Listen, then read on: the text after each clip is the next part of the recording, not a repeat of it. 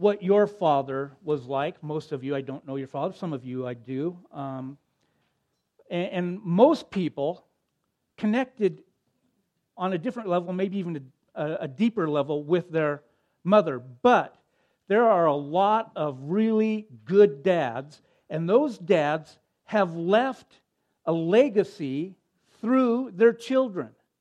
It's, it's how they raised them, the things that they taught them, the things that they showed them, help them to understand that what life was like. And you know, my dad was a, a really good dad.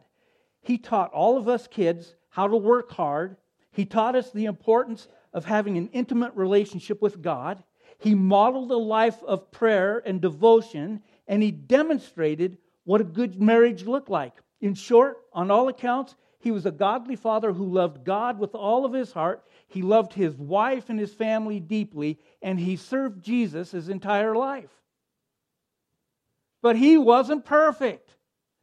you know, I mean, there were times he punished the wrong child, like me. I know you find that hard to believe. There was this one particular time, my younger brother John, in our family, he was known as John John and um, we were we were playing one on get this one on one baseball. I don't know if you've ever played it before. It's quite interesting, but I struck him out. He got mad. He threw the bat through the front window of the house.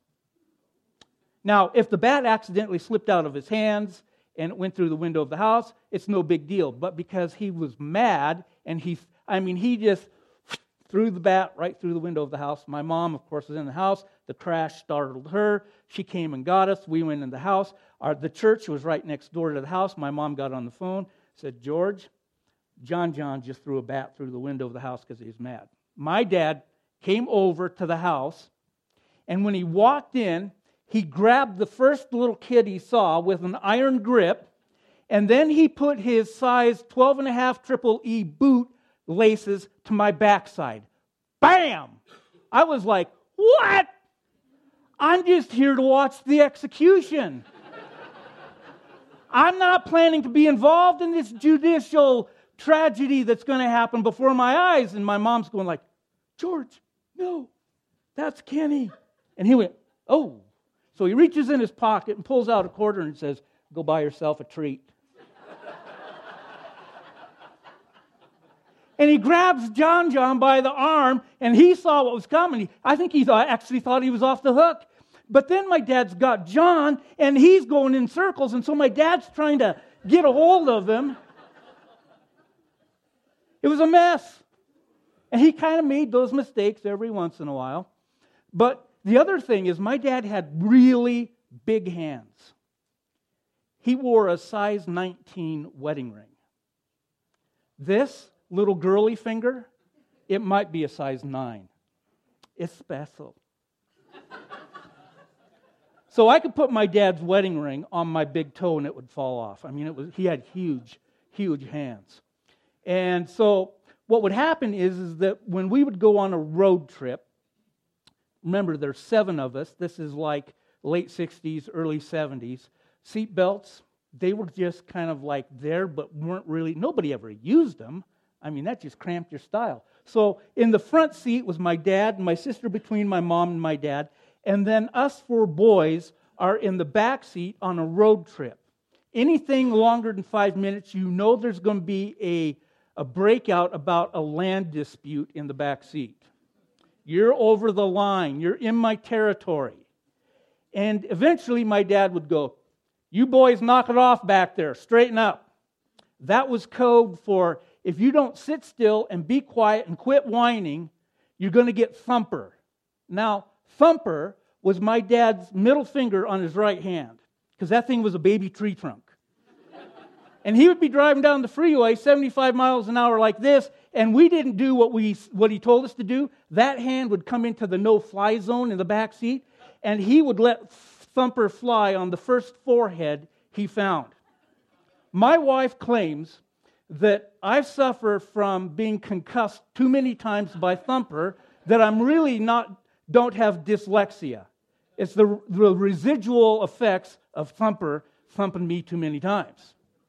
But the problem was when Thumper came flying into the back seat, If you tried to duck Thumper, you saw him coming and you were doing this while he's driving, it, it, was, it was bad. Because not only would you finally get thumped, but it was kind of like a semi auto. Thumper would reroll real quick and you'd get a double thump, bump, bump. And then you'd wake up at your destination about six weeks later. and, and I tell you all that because I really believe that there were some things that my dad, even though he was a great dad, there were things he could have done differently that would have been great for us kids growing up.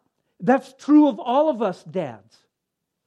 We, we think we're really good and we're, we're really handling things well. I mean, there are times when we're doing better than other times, but in retrospect, after you've raised your kids and, and you're close to, you know, knocking on the pearly gates, you look back and you go like, you know, there are things I could have done better. And so there isn't a single dad on this planet that, that absolutely did anything uh, always perfectly correct. And the reason we need to understand that is because now we're stepping into the Lord's Prayer, and Jesus is coming to this place of, of showing us this model of prayer. And the way he starts it off is mind blowing to his disciples. So instead of just reading it, I want you to stand. That means stand up on your feet, actually. And we've got the the Lord's Prayer right here. This is out of the Matthew one. You may have memorized the Luke one. You may have memorized it from the Old King James or some other version, but we're going to read this together so that we have it together. This, remember, this is a prayer.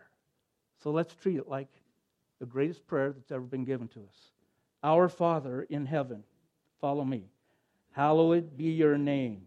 Your kingdom come, your will be done on earth as it is in heaven.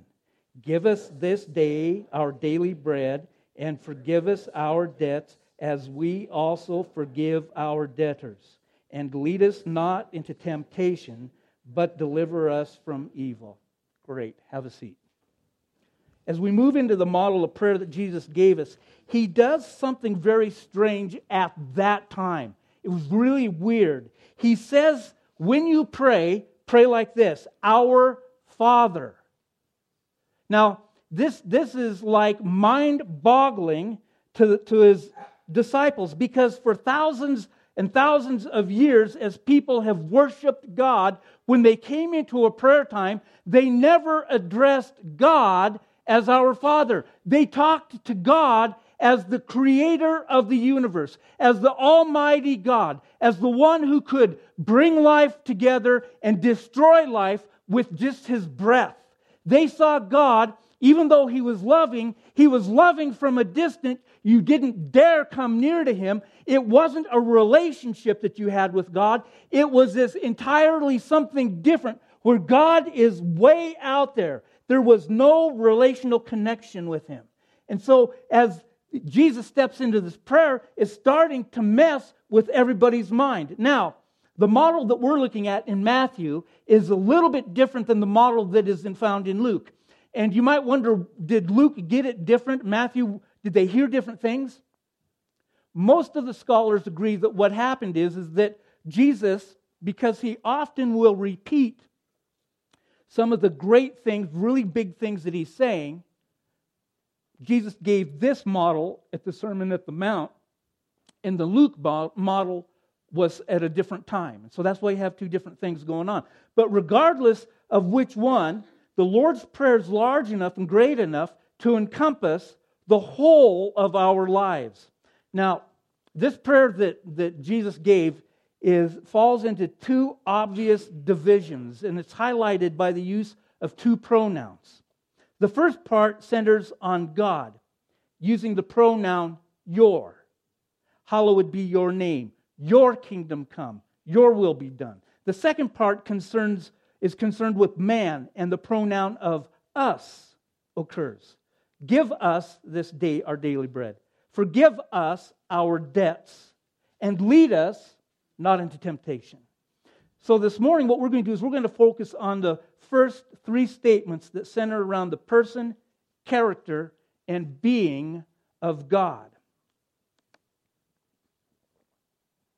It's no accident that Jesus invariably puts prayer in this form. He puts things concerning God first. This exposes the fatal weakness in our own prayers, which so frequently begins with us. We rush almost immediately into the series of pleading petitions that have to do with our problems and our needs, our irritations. It has to do with the service to focus our attention upon what is really troubling us and to increase our awareness of our lack of things. And perhaps that's the reason we often enter into prayer and come out of prayer frequently more depressed and frustrated than when we began. Now, what Jesus does is he shows us another way. We must begin with God, is what Jesus is showing us. We must take a slow, calm, reassuring gaze at the greatness of God, his eagerness to give, his unwavered patience, his untiring love for us is what we see in God as our Father. And then, of course, the first thing we receive in prayer when we enter in that way is a calm spirit. And there's no need to plunge into a panic flood of words to God. So when Jesus says, Our fathers, the disciples are all going like, what? Our Father? Because they had an understanding that God was the king of everything, seen and unseen. That and that Jesus came to flesh, came to earth, God in flesh, and now he's the king that's on the earth, and he has come to set things as they should be, to make all things right.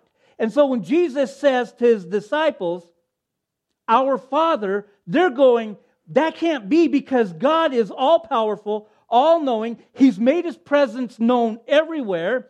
And what we know about God is we want to, he's loving, but you want to keep him at a distance because even in his love, he's at a heartbeat away from absolutely destroying you for you um, disobeying his word. And so there was this, this big disconnect between the relational aspect of God our Father and us as human beings. We didn't have that idea of what it looks like. And so Jesus is saying, God is our Father. He's not just all powerful, all knowing, everywhere, but He is also our Father. And He's not like any human father ever. God is Father who is always patient. He has never pulled out old Thumper in the car Never looked back in the back seat and said, I'm going to bring you all down if you don't stop doing that nonsense. God has never done that. He has never lost patience, ever. Think about that. God has never lost his patience, not in one moment. He will never abandon us. He will never harm us. He always does good to us. He never runs out of love for us. And oh, remember, remember this that the things that you think aren't good for you, God's saying, you know what? That's going to be better for you than what you ever thought. I want you to listen to this. God always has time for you. Our Heavenly Father never said, you know what? You need to come back later. I'm pretty busy right now trying to really deal with some stuff in West Africa. You just need to come back later. Or he doesn't go like, oh, come on, not now. That is never his attitude when we enter into this relationship in prayer with God. And whether your dad was as awesome as a human dad could ever be, or as awful as a human dad could be, God of the Bible, in his fatherly love for us, transcends that. He is completely other. He is completely different than any human father has ever been. In fact, Jesus would even say to the best of us, the best dads imaginable, if you who are sinners know how to do good by your kids, how much greater is your Father's love in heaven? Jesus is saying that the very best dad imaginable, imaginable who only loses his temper, say, like maybe six or seven times in a week, and, and has all the time even though he's a busy guy and has a ton of work to do, he makes space to hear from you. He wants to talk with you. He'll even go out and play one on one baseball with you. He's the best dad, and he is still flawed and it, with a sinful tendency. Jesus is saying, Your heavenly Father is so much better than your earthly Father. He's always available, He always wants to hear from you, no matter what you want to talk about. If you come in and just do the weird thing that kids do with their dads and just start talking about everything, it just kind of becomes verbal diarrhea. It's just coming out. And, and you're talking about school and you talk about work, about the football game, you talk about the dog and your neighbor's big ugly cat, and oh yeah, about that, that person that you really like and you don't even know their name and all the rest of that stuff, and God's listening to you and he's going, Yep, mm-hmm, I get that. Sure. And the thing is, is that God never comes and says, Hey, you know, what are you talking about? He doesn't say, you know what? I don't get what you're saying. Our Heavenly Father's not like that. He's not that way. He's just kind of like, yeah, just keep on letting it roll. I've got my ear attentive to what you have to say. And, it's not like uh, us, you know, as an earthly father. It's not the way, way we would be. We would say to our kids as they come in, and they're doing wah, wah, wah, wah, wah, and just going strong. We just kind of say something like, you know what? You need to stop talking for a little bit, okay? Just stop talking until June. I just need to get my bearings. Just give me a, a couple of months, would you? But that's not the way God is. This is why this modeled prayer that Jesus gives to us begins with words of relationship Father. I want to point out that it is Father. And it's not like, hey, daddy big guy in the sky, dude upstairs. That is not the, the intimacy we're talking about because the word father that comes to us comes with a degree of respect that is carried with it. And so there, there's this intimacy, but yet there's this respectfulness that comes with it. So when we go into our time of prayer, it's essential to know to whom we're praying. We're not, when we come to prayer, talking about God. We're not engaged in a theological dialogue. We are talking with God. We're going into conversation with Him directly, so it's very essential that we understand to whom we are speaking. Jesus gathers it all up in this marvelously expressed word and says true prayer must begin with a concept of God as our Father. Now, the Apostle Paul had the, a great understanding of that idea. He had entered into that, that intimate relationship with God, and he wanted the churches to know the same thing. And so, in his letter to the Galatians church, here's what he said Because you are sons and daughters, God has sent the Spirit of his Son into our hearts, crying, Abba, Father. So you are no longer a slave, but a son. And if a son, then an heir through God. You see, the point that, that Paul is making here is when he says crying, Abba, Father, that's an intimate understanding of who God is in our lives. It's the same thing of us crawling up into the lap of our Father and saying, calling him Daddy. It's like Carissa when she talks to me. I mean, she calls me dad. She calls me, you know, Faja. Sometimes she calls me um, Kenneth, but when she's intimate and she wants my ears, she says, Daddy. And I pay attention. Now, I hear the other ones, but I try to ignore her. It's not that easy. You should try it sometime. I told her she just needed to quit talking for a couple of months and she moved to Yakima. So, as you look at this passage from Galatians, what it does for us is it immediately eliminates a number of other concepts about who God is. It shows us that prayer, real prayer, is never to be addressed to the chairman of the committee for welfare and um, relief. Sometimes our prayers take on that aspect. We come expecting a handout. We want something to be poured into our laps, something that we will we think we need. And in making an appeal, but what we're really doing is filling out the properly prescribed forms to get God's attention.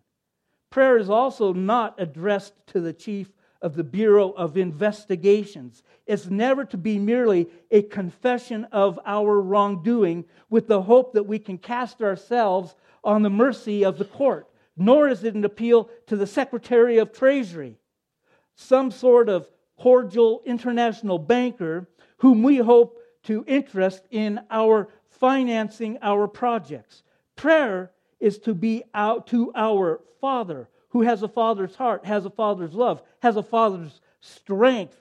And the first and truest note of prayer must be our recognition that we have come to this kind Father. We must hear him and come to him as a child in trust and simplicity with all the frankness of a, of a child. Otherwise, it's really not prayer. In the letter written to the church in Rome, we see an exchange of position.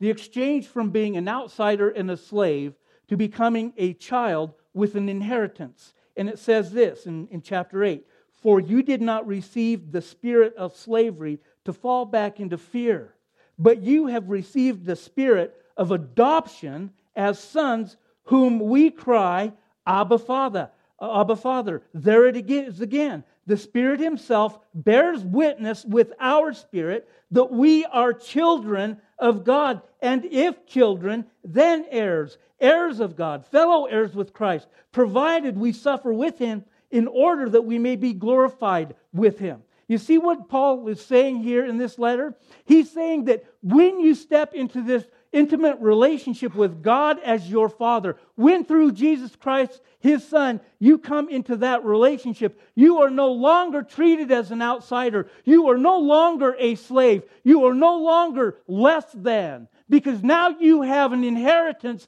with Jesus Christ into the kingdom of God. You've got more than anybody else could ever ask or imagine from God. You've got everything you'll ever need. And you may not realize it now, but at one day, one time, it is going to all come to fruition. Maybe not here and now, but there and then, it's going to be real.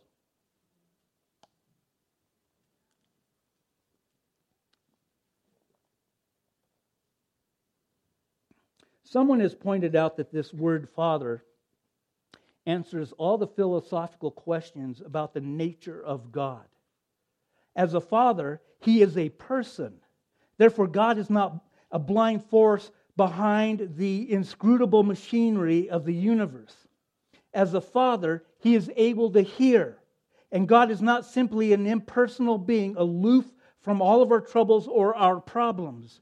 Above all, as a father, he is predisposed by his love and relationship to give a careful, attentive ear to what each of his children has to say. God is this way for us. From a father, a child can surely expect to hear what he has for them. It's never prayer, uh, it is never prayer until we recognize that we're coming to a patient and tender father. That is the first note of true prayer. The second note is one of surrender. Hallowed be your name. This is the petition that makes hypocrites out of most of us. It's easy for us to say, Father, with grateful sincerity. But when we pray, Hallowed be your name, we say this with guilty knowledge that as we pray, there are areas in our life in which His name is not hallowed and in which we don't want it to be hallowed. We say, Hallowed be your name. We're praying. May the Lord, may May the whole of my life be a source of delight to you, and may it be an honor to your name which I bear, which is your name. Hallowed be your name. It is the same thing we find in a prayer of David in one of his great Psalms, Psalms 19. At the end of it, he says, Let the words of my mouth, the meditation of my heart, be acceptable in your sight, O God, my rock and my redeemer. That is a prayer of Hallowed be your name. Sometimes uh, I feel sorry for the small group that I facilitate. They get me twice a week. You guys get a whole seven days rest. They don't. And we've been studying in um, John's Gospel, uh, chapter 14, 15, 16, and 17. We started in September on those four chapters. Here's what's really interesting about the Gospel of John. Up to chapter 13 is the three and a half years of Jesus' life. From 13 through 17 are the last hours of Jesus' life. So there's a lot that's jammed. There are deep and buried nuggets of truth, and it, it's mind boggling and mind blowing. Matter of fact, I spent from May all the way to the end of September reading and rereading those four chapters. They're just so powerful. But in the 17th chapter of John, Jesus is making his high priestly prayer to his Father. This is just before he's going to go out and be taken um, by the, the temple guard and put on trial. And he talks about that his disciples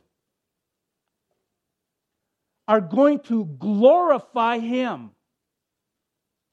He's just not talking about the disciples who were with him at that prayer time. He's talking about every disciple who will ever come to faith in Christ Jesus will bring glory to him. And he says, and it's by your name, Father. He's talking to his heavenly Father. He's still talking to his heavenly Father. He still calls him Father. And he says, it's by your name, Father, that I have given to them that they are protected. You see, it's the name that's this hallowed name that we have that is etched on our hearts. And the trouble is that we so frequently know where there are great areas of our life that are not hallowed. There are certain monopolies which we have reserved to ourselves, privileged areas we do not wish to surrender. There, where the name of our wife or the name of our girlfriend or boyfriend or some other esteemed person means more to us than the name of God. But when we pray this, if we pray it with any degree of sincerity or openness or honesty, we're praying, Lord, I open to you every closet. I'm taking every skeleton out for you to examine. Hallowed be your name.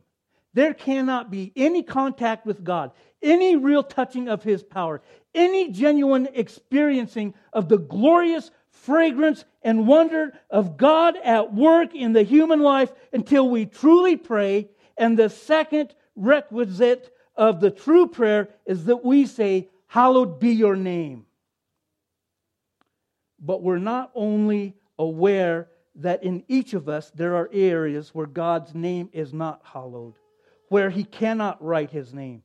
But furthermore, we're aware deep in our being that none of us can make our lives like this. That no one, no matter how hard we try to arrange every area of our life to please Him, there is a fatal weakness, a flaw that somehow makes us miss the mark. Even when we try hard to find ourselves unable to do this. But you will notice that this prayer is not phrased as simply a confession or an expression of repentance to this phrase of hallowed be your name. What it is, is it's really a cry of helplessness, trust, in which we are simply standing and saying, Father. We're not to pray so frequently that we do, do pray this way, though. Father, help me to be good. Help me to be better. Is it not rather remarkable that throughout this whole pattern of prayer, not once do you ever find an expression of a desire for the help of a sanctification of life? That which is um, so much of our concern and so much of the concern of Scripture. It's never once reflected in this prayer for God to help us to become better.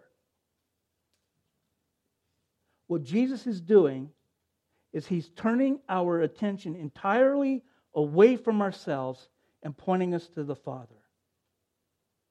And what we come away with is we're saying something like this Father, not only do I know that there are areas in my life where your name is not hallowed, but I know also that only you can hallow them.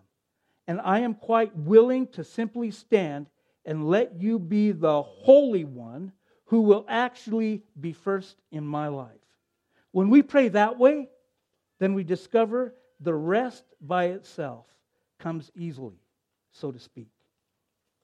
The person who lets God be his Lord and surrenders to him is drawn quite spontaneously into this great learning process and becomes a different person. Martin Luther once said, You do not command a stone which is lying in the sun to be warm, it will be warm by itself. When we say, Father, there's no area of my life that I'm not willing to let you talk to me about there's no area that I will hide from you my sex life, my business life, my social life, my school life, my recreational times, my vacation. That is saying, Hallowed be your name. When we pray that way, we discover that God will walk into the darkest closet of our life where the odor is sometimes too much even for us to stand. And He comes and He cleans it out and straightens it up and makes it fit for his dwelling. If we walk in the light, John says. And it's not sinlessness that means where it means where God is seeing everything. But if we walk in the light as he is in the light, we have fellowship one with another, and the blood of Jesus, his son, cleanses us from all of our sin. The third cry of true prayer, again concerned with God, is a cry of hope. Your kingdom come, your will be done. Now, sometimes this can be just a, a sigh for heaven. I mean, like, who doesn't get a little bit of homesick for heaven once in a while, longing to be free from all the haphazard humdrums of life, to experience the glory we read about in the Bible? Or this can be, as it ought to be, a cry for heaven to come to earth. That is, your kingdom come, your will be done, meaning, may the kingdom of this world, of my world, become the kingdoms of our triune God's world. Our God, our Father, the Son, and the Holy Spirit.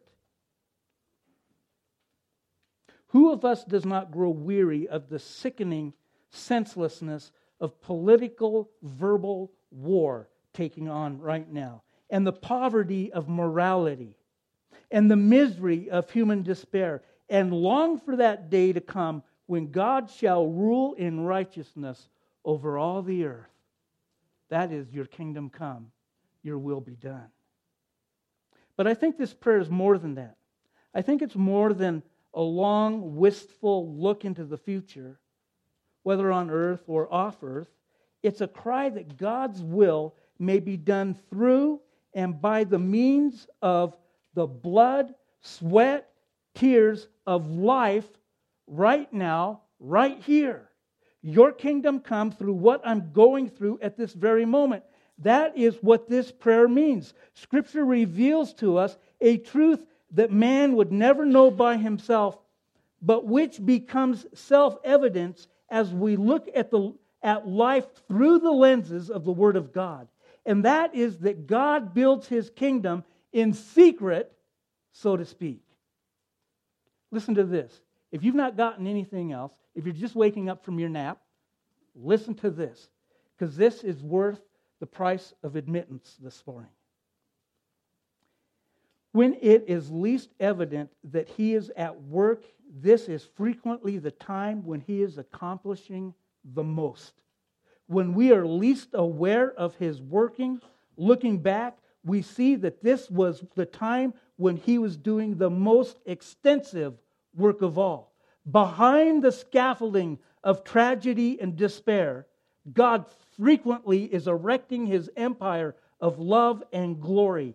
In trials, hardships, disappointments, heartbreak, and disasters, when we think God is silent, we have been abandoned, when we feel God has removed his hand and we no longer sense the friendship of his presence, God frequently is accomplishing the greatest things of all. Here's the thing Is there any liturgy? Is there any ritual of the church that says this more eloquently than the Lord's Supper? We're here gathered for the breaking of bread, for the drinking of wine, as it were. Each is a symbol of the pain, the anguish, the sorrow, the bitter, bitter death that Jesus went through. And here's where it all comes to because out of the darkness, God calls forth light. Out of despair comes hope. From death comes resurrection. You cannot have resurrection without death. You, you cannot have hope without despair. You cannot have light without darkness. By means of defeat, the kingdom of God is born in the human hearts. This is what happens when we pray. My question to you is Do you know God's kingdom in your heart? Do you know the resurrection of your dead life?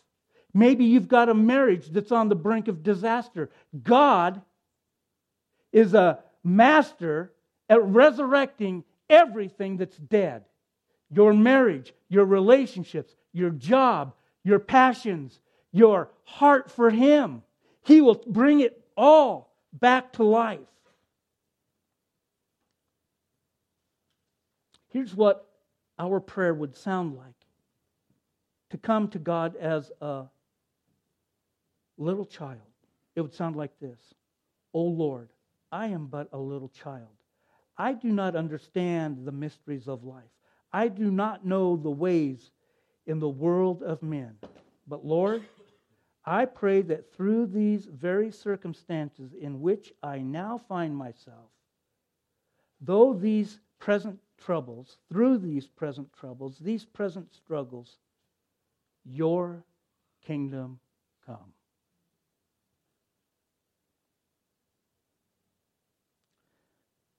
The transmuting element is prayer. Simple, childlike, trustful, raising out of the hopelessness need of a child to touch a father's heart. That is the prayer model that Jesus gave to us for us to make more than just a rote prayer that we cite once in a while. It is to be the prayer that brings life to our hearts. Amen? Father, we frequently misunderstand life, and even though you have been at, gone to such great lengths to show us the secrets of it. How many times have we rebelled in some foolish resentment against you or your working in our lives? How many times have we turned away in disgust or despair or bitterness? And yet we have not also seen through these hours of resentment and burning shame and bitterness you have been at work in love to teach us the truth, to bring to us an understanding of reality.